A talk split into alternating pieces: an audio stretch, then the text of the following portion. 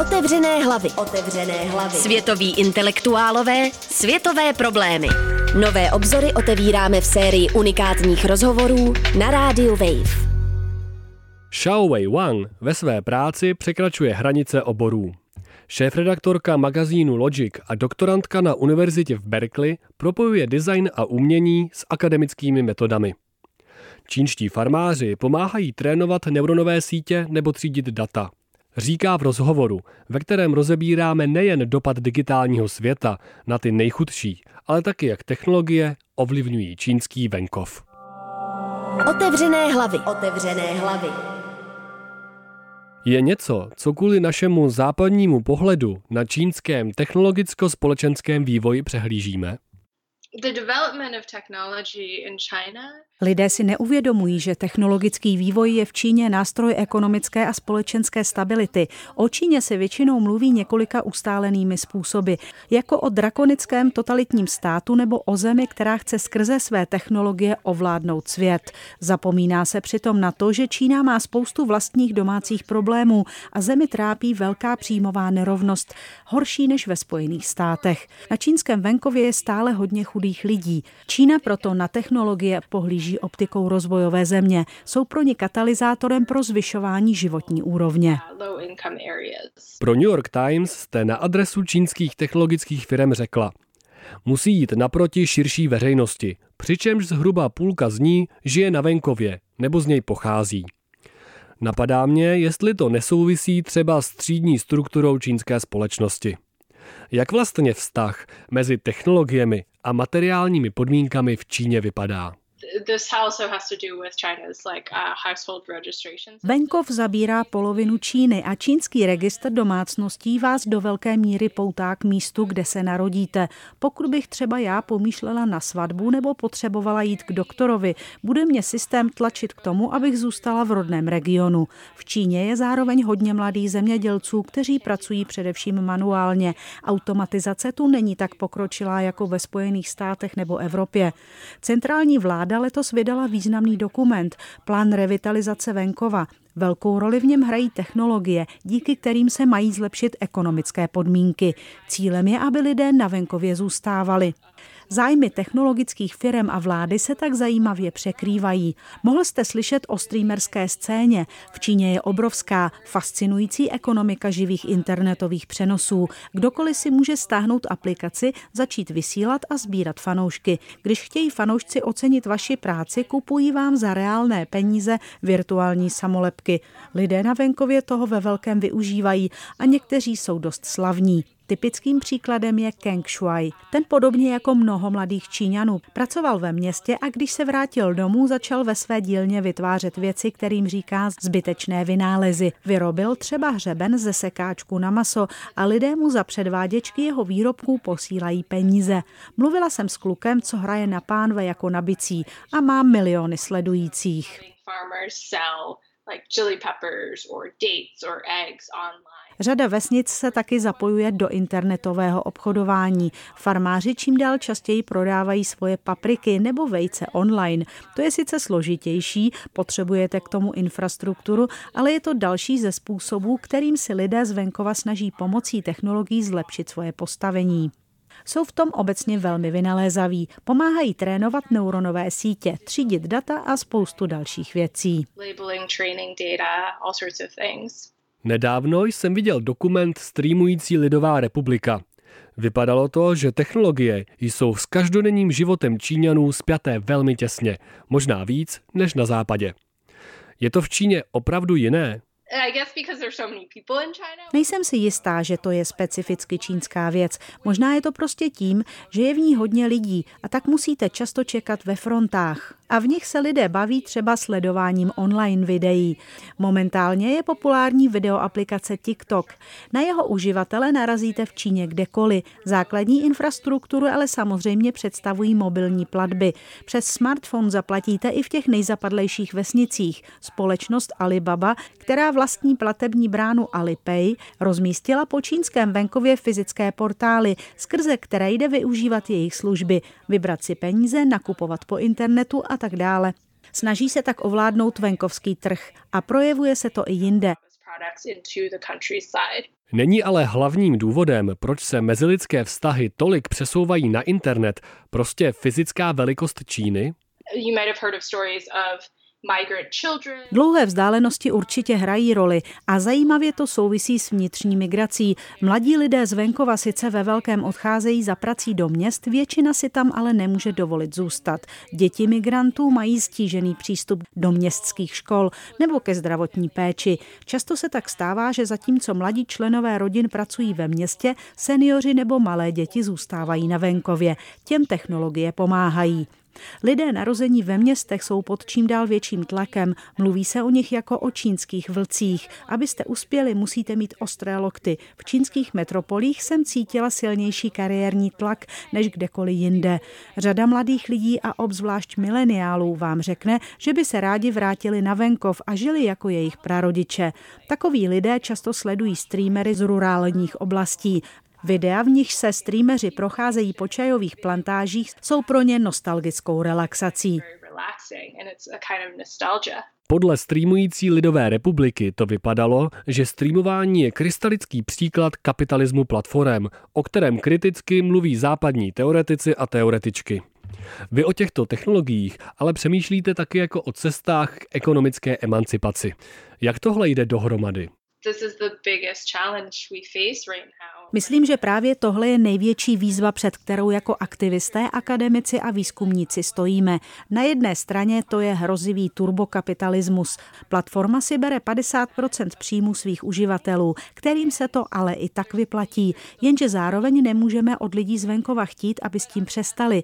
Oni ty peníze potřebují, takže do jisté míry souhlasím, je to přesná charakteristika, ale co s tím uděláme, nevím jak zlepšit materiální podmínky lidí na venkově, aby si nemuseli vybírat mezi streamováním a nějakou ještě hůř placenou prací, na to nemám odpověď. V rozhovoru pro New York Times jste taky zmínila, že čínské technologické firmy na venkově nahrazují společenskou a sociální infrastrukturu. Jakoby tím vznikal nový typ parastátní korporátní moci, která přebírá roli veřejného sektoru. Nemáte z toho obavy? Je to fascinující, ale snažím se být opatrná. Tencent a Alibaba samozřejmě nejsou nějak úžasné společnosti, ale když se s někým z jejich zaměstnanců bavíte, řeknou vám, že dělají dobro. Tyto firmy jsou v kontaktu se Světovou bankou a zapojují se do globálních rozvojových iniciativ Organizace pro výživu a zemědělství OSN.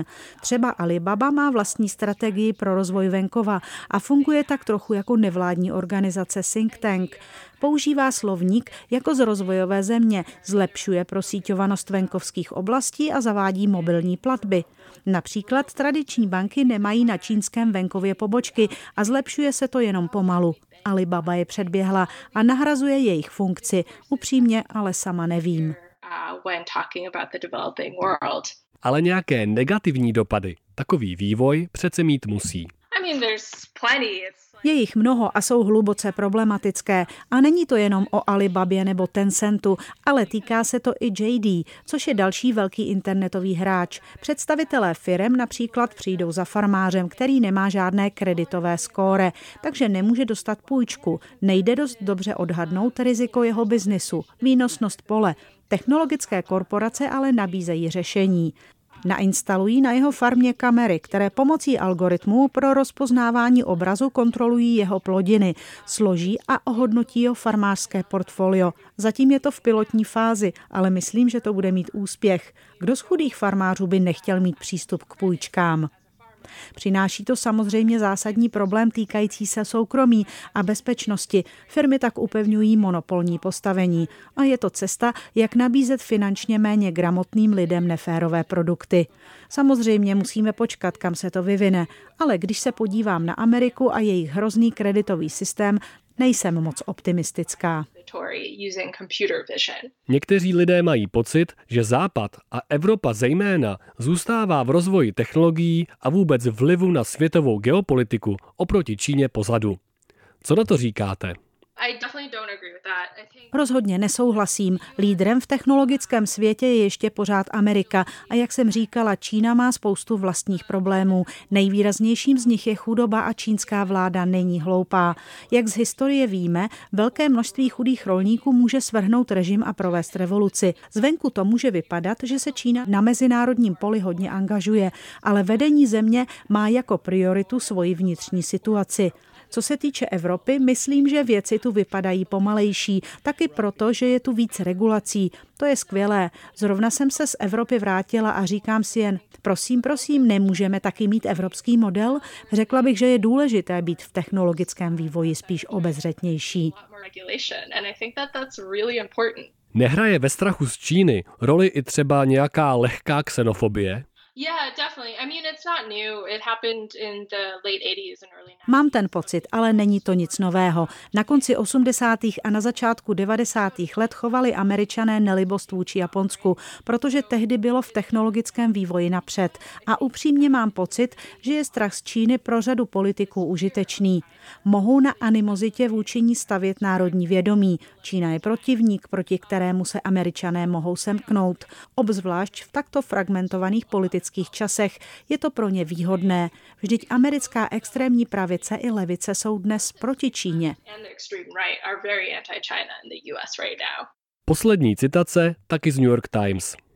Je vzrušující přemýšlet nad technologiemi optikou jiných kultur a jejich hodnot. Například v Číně je to kolektivita, komunita, rodina. Na západě se přitom často mluví o tom, že nás technologie naopak jeden od druhého vzdalují. Jak Číňané a Číňanky používají technologie k prohlubování mezilidských vztahů? Pokaždé, když se vrátím do Číny, vidím, jak technologie mění vztah mezi mou neteří a její babičkou. Je to úžasné. Rychlé stárnutí populace je v Číně velký problém. Do jisté míry za to může politika jednoho dítěte a technologie starým lidem nabízí hodně. Samozřejmě se vždycky musíme ptát, kdo na takových technologiích vydělává, ale osobně jsem optimistická. Technologie se mohou na utužování rodinných vazeb a solidarity dost podílet. Podle statistik 50% čínských rodičů dostává od dětí peníze. V některých rodinách je to povinnost a k tomu můžete použít třeba výčet. Posledních pár let na čínském internetu koluje mem se starou babičkou, která poprvé používá výčet aby během oslav Nového roku poslala příbuzným červené balíčky. Moje kamarádka se snaží přes internetový stream svoji babičku naučit programovat. A spolu s ní se to může naučit ohromné množství lidí. Kvůli takovým příkladům mám naději, že technologie mohou zlepšit naše vztahy. Živíte se jako designérka. Jaká je podle vás ta dnešní největší designérská výzva? Jak dělat design pro svět, který se neustále radikálně mění? Designéři podle mě musí najít politický hlas. Příliš dlouho jsme o designu a inženýrství přemýšleli jako o profesích, jejichž účelem je jen vyrobit tu nejhezčí a nejlepší věc. Znám to z vlastní zkušenosti. Přistupovala jsem k navrhování jako k obyčejné práci. Přitom jako designéři máme obrovskou zodpovědnost. Máme obrovskou zodpovědnost. Pro koho svoje produkty navrhujeme? Komu vyděláváme peníze? A k čemu se naše práce doopravdy používá. V určitých teoretických uměleckých kruzích se mluví o synofuturismu, specifické představě budoucnosti, která je spjatá s čínským technologickým rozvojem. Máte pocit, že k synofuturismu patříte? Moji práci by za synofuturistickou asi označit šlo, ale mě víc zajímá rurální futurismus, budoucnost venkova, a to nejen v Americe, ale taky v Keni, Ghaně a Nigérii. Díky těmto státům máme co jíst, jsou plné továren a dolů, udržují naší civilizaci v chodu a přitom jako bychom na jejich budoucnost zapomněli.